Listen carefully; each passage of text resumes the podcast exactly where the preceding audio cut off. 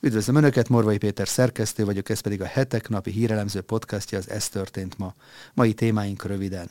Ursula von der Leyen szerint 2023 nagyon nehéz év lesz.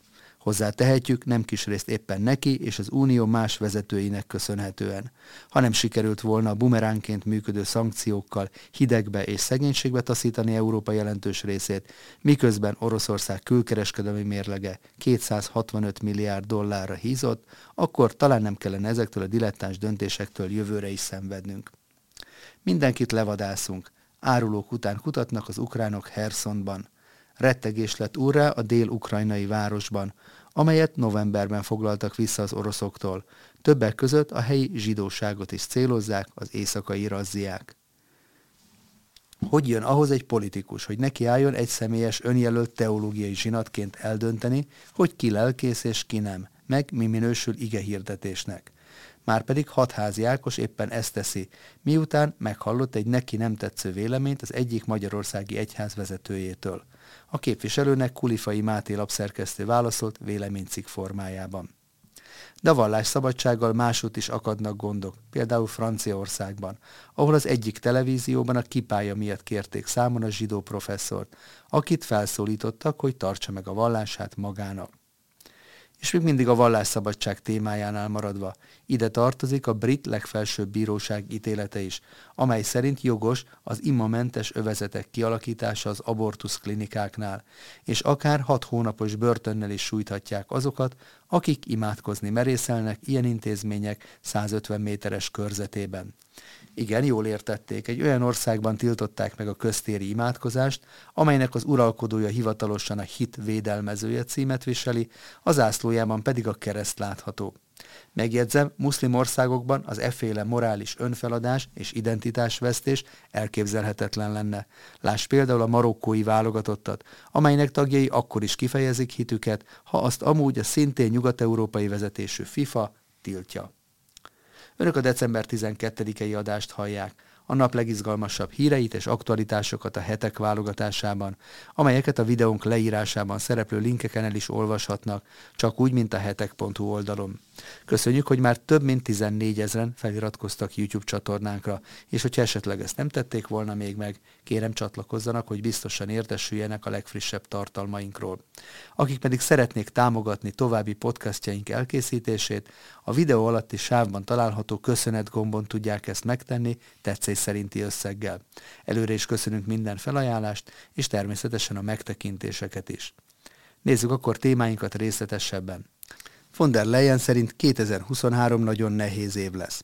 Az Európai Unió energiállátása biztosított a tél folyamán, de jövőre akár 30 milliárd köbméter gáz hiányával is számolni kell, mondta Ursula von der Leyen az Unió gázellátásának 2023-as kilátásairól tartott sajtótájékoztatóján.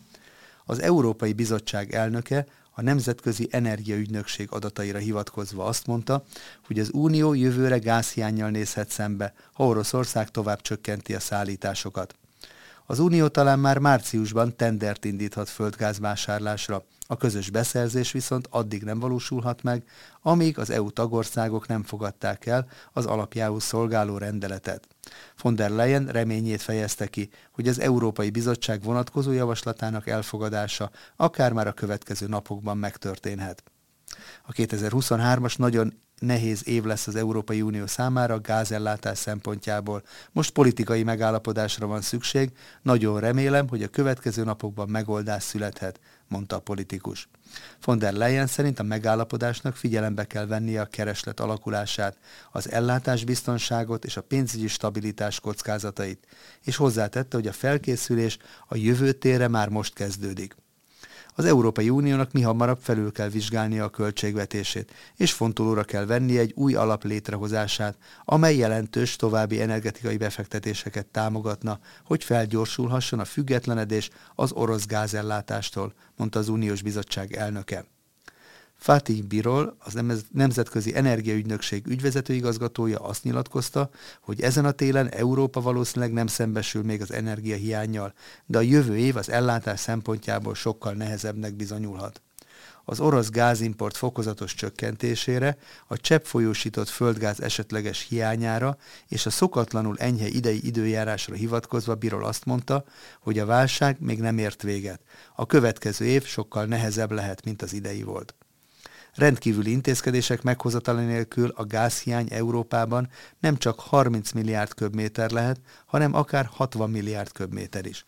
Jövőre megszűnhetnek azok a körülmények, amelyek idén még lehetővé tették, hogy az uniós tagállamok a tél beállta előtt megtölthessék a gáztározóikat, tette hozzá az ügynökség vezetője.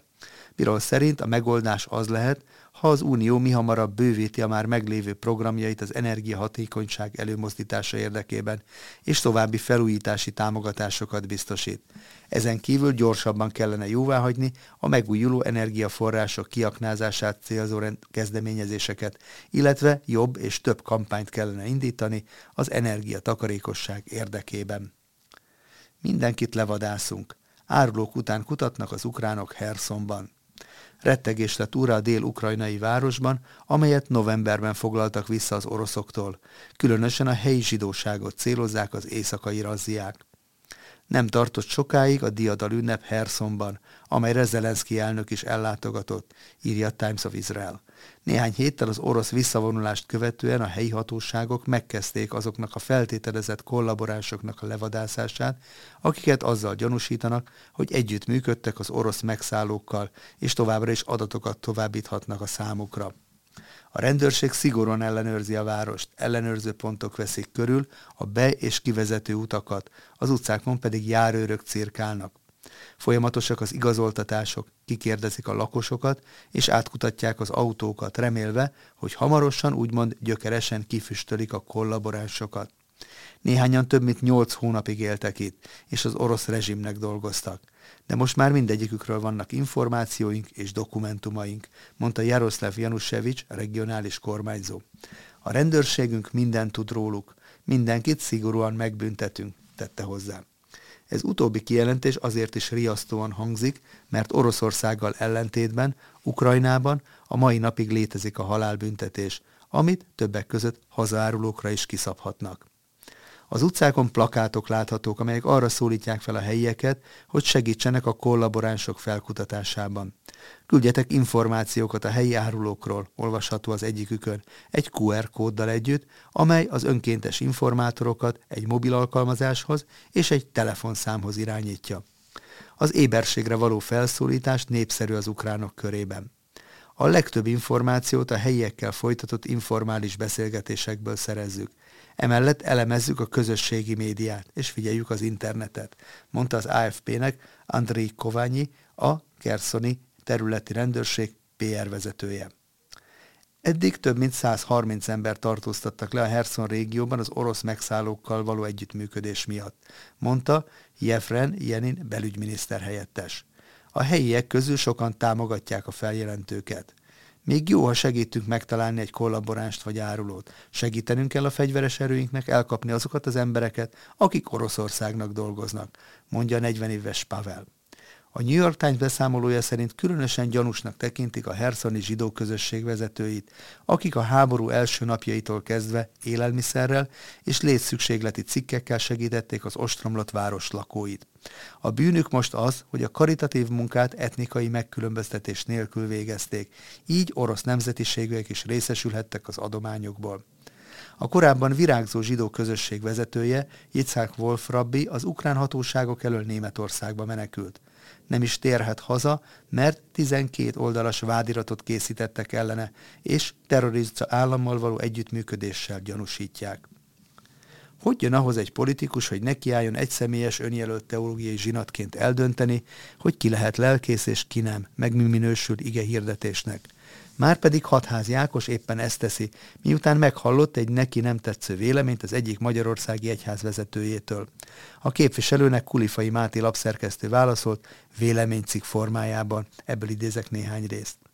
Tovább folytatja kínos álmokfutását hatházi Ákos, akinek most éppen úgymond attól fordult fel a gyomra, hogy valaki nem ért vele egyet a diák tüntetésekkel kapcsolatban. A híd gyülekezetének az egyébként egyik nem nyilvános istentiszteletéből sikerült egy részletet posztolnia arról, hogy német Sándor azt mondta, miszerint a pedagógus tüntetésekbe bevontak gyerekeket is, őket lényegében lázadásra tanítva. Az országgyűlési képviselő saját elmondása szerint elszántan küzd a gyűlölködő propaganda és a hazugsággyárakkal szemben. Most mégis neki sikerült leckét adni abból, hogyan is kell hazugságokkal megpróbálni lejáratni egy lelkészt. Kirohanásában nem csak a szólás és a véleményszabadságot, de már a vallásszabadságot is elvitatja a hídgyülekezete tagjaitól és vezető lelkészétől. Szokás szerint mindezt az adventi időszakban, ami lassan már szezonja a gyülekezetet ért abszurd vádaskodásoknak. A politikus azt írja az Isten tiszteleti prédikációból kiragadott részletről, hogy a lelkész úgymond a tanárokat gyalázza, gyülekezeti propagandát folytat a tanárok ellen, továbbá gyűlölet folytat a tanárok ellen. Érdekes vádak ezek annak tükrében, hogy a mindössze két perces videórészletben kétszer is elhangzik, hogy a lelkész nem vitatja, miszerint a tanároknak vannak érdeksérelmeik, ahogyan megérti azt is, hogy megpróbálják az érdekeiket érvényesíteni. Sőt, még javaslatot is tesz, hogy valamilyen módon a társadalmat és kiváltképp a szülőket kellene az oldalukra állítani, hogy ez a törekvés még sikeresebb legyen. Érdekes módja a gyűlölködésnek, de hát hatházi ez biztosan jobban tudja. A felháborodása nyilván a fiatalokat érintő megjegyzésre vonatkozott, amelyről a lelkész úgy fogalmaz, hogy ebbe a küzdelembe nem szabadott volna belerántani a tinédzser gyerekeket, mert őket először nem a lázadásra kellene tanítani, hanem inkább a tekintélyhez való helyes viszonyulásra. Ezt a gondolatot ki is fejti, hogy az emberi méltóság megsértését, a tekintélyek trágár kifejezésekkel való taposását érti például ez alatt. Szerinte ez olyan rombolás a fiatalok körében, amit az érintett tanárok nem engedhetnének meg maguknak pedagógusként. Német azt is hozzáteszi, hogy nem lesz attól lelki sérült egy gyermek, hogy a szülei tiszteletre és engedelmességre nevelik. Világos vélemény egy mindenkit érintő témáról. Nem muszáj egyetérteni vele, de a gyűlölködésnek minősíteni meglehetősen erőltetett próbálkozás. Ráadásul hatházi a saját maga által kiásott verembe esik bele, amikor propagandát és hazugságot kiált, hiszen posztjában több ferdítés is szerepel. Egyrészt például azt állítja, hogy a Fidesz milliárdokat adott a hídgyülekezetének, ami nem igaz. Ahogyan azt is valótlanul állítja már sokadjára, hogy a korábbi videójában úgymond leleplezett ház az német Sándoré, amikor pedig nem az övé. A képviselő legfelháborítóbb kijelentései viszont azok, amelyekben megkérdőjelezi, hogy a már 40 éve működő hídgyülekezete Isten tiszteletein vajon valóban ige hirdetés folyik-e, német Sándort önjelölt lelkésznek nevezi, valamint megpróbálja kiuktatni arról is, hogy mi Jézus Krisztus legfontosabb tanítása. Ez már önmagában is a vallásszabadság relativizálása, mert egy politikusnak nem feladata azt minősítgetni, hogy ki milyen lelkész vagy milyen ige hirdetést végez. Úgy meg pláne kínos, hogy Jézus Krisztusnak a legfontosabb tanítása nem az, amit hatházi Ákos idéz, sőt, ilyen formában az még csak nem is szerepel a Bibliában. A hazug sejtetések, a visszájára forduló lejáratási kísérletek és az erőltetett teologizálás után jó kérdés, hogy vajon mennyire örülnek azok a választópolgárok, akik a körzetük képviselete miatt szavaztak zuglóban bizalmat hatházinak, nem pedig azért, hogy kicsinyes és bohózatba forduló hadjáratait szemléljék. De a vallásszabadsággal másút is akadnak gondok, például Franciaországban, ahol az egyik televízióban a kipája miatt kérték számon az egyik zsidó professzort, akit fel is szólítottak, hogy tartsa meg a vallását magának. Az egyik francia televíziós műsorban azt kérték számon dr. Cyril Cohen izraeli professzoron, hogy miért hirdet nyilván, hirdeti nyilvánosan a vallását azzal, hogy kipát mer viselni. Az ügy azért is érdekes, mert 2004 óta a francia állami iskolákban tilos vallási jelképeket hordani, ideértve a keresztek és a kipák viselését is, és feltételezhetően éppen ez lehetett a francia műsorvezető problémája is a meghívott professzorral. Sokan kérdezik azt, hogy egy professzor miért is visel vallási jelképet a mi stúdiónkban, fogalmazott a C-News műsorvezetője, aki dr. Cyril Cohen, a Barilán Egyetem immunológusát kérdezte. Jó lehet az izraeli férfit eredetileg azért hívták meg, hogy a koronavírus elleni vakcina hatékonyságáról kérdezzék. A házigazda felvetésére a professzor elmondta, hogy egész egyszerűen az átláthatóság kedvéért, ezért minden nap viseli, és nem kifejezetten erre a műsorra vette föl. Elizabeth Lévi, francia zsidó újságíró, aki ugyancsak meghívott vendég volt, nem tekintette lezártnak ezzel az ügyet, és azt mondta, hogy idézem, ugye azért megérti, hogy a mi nem vallásos életmódunk diszkrét, és nem a vallás ellen mondjuk azt, de a vallását inkább tartsa meg magának. Erre azonban a professzor azzal reagált, idézem, hogy az én nevem Cohen. Miért akarja, hogy megtartsam magamnak a vallásomat? Hiszen Izraelből jövök. És még mindig a vallásszabadság témájánál maradva ide tartozik a brit legfelsőbb bíróság ítélete is, amely szerint jogos az imamentes övezetek kialakítása az abortuszklinikáknál, és akár hat hónapos börtönnel is sújthatják azokat, akik imádkozni merészelnek ilyen intézmények 150 méteres körzetében.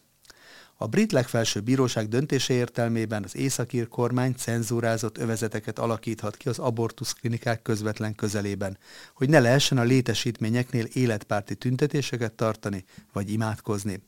A legfelsőbb bíróság egy tavalyi törvényel kapcsolatban hozott most döntést, amely szerint az észak-írországi abortuszklinikák 100 méteres körzetében büntetendő, ha valaki csendben imádkozik, szórólapokat osztogat, beszélget, vagy segítséget ajánl a terhesség megszakításra érkező nőknek.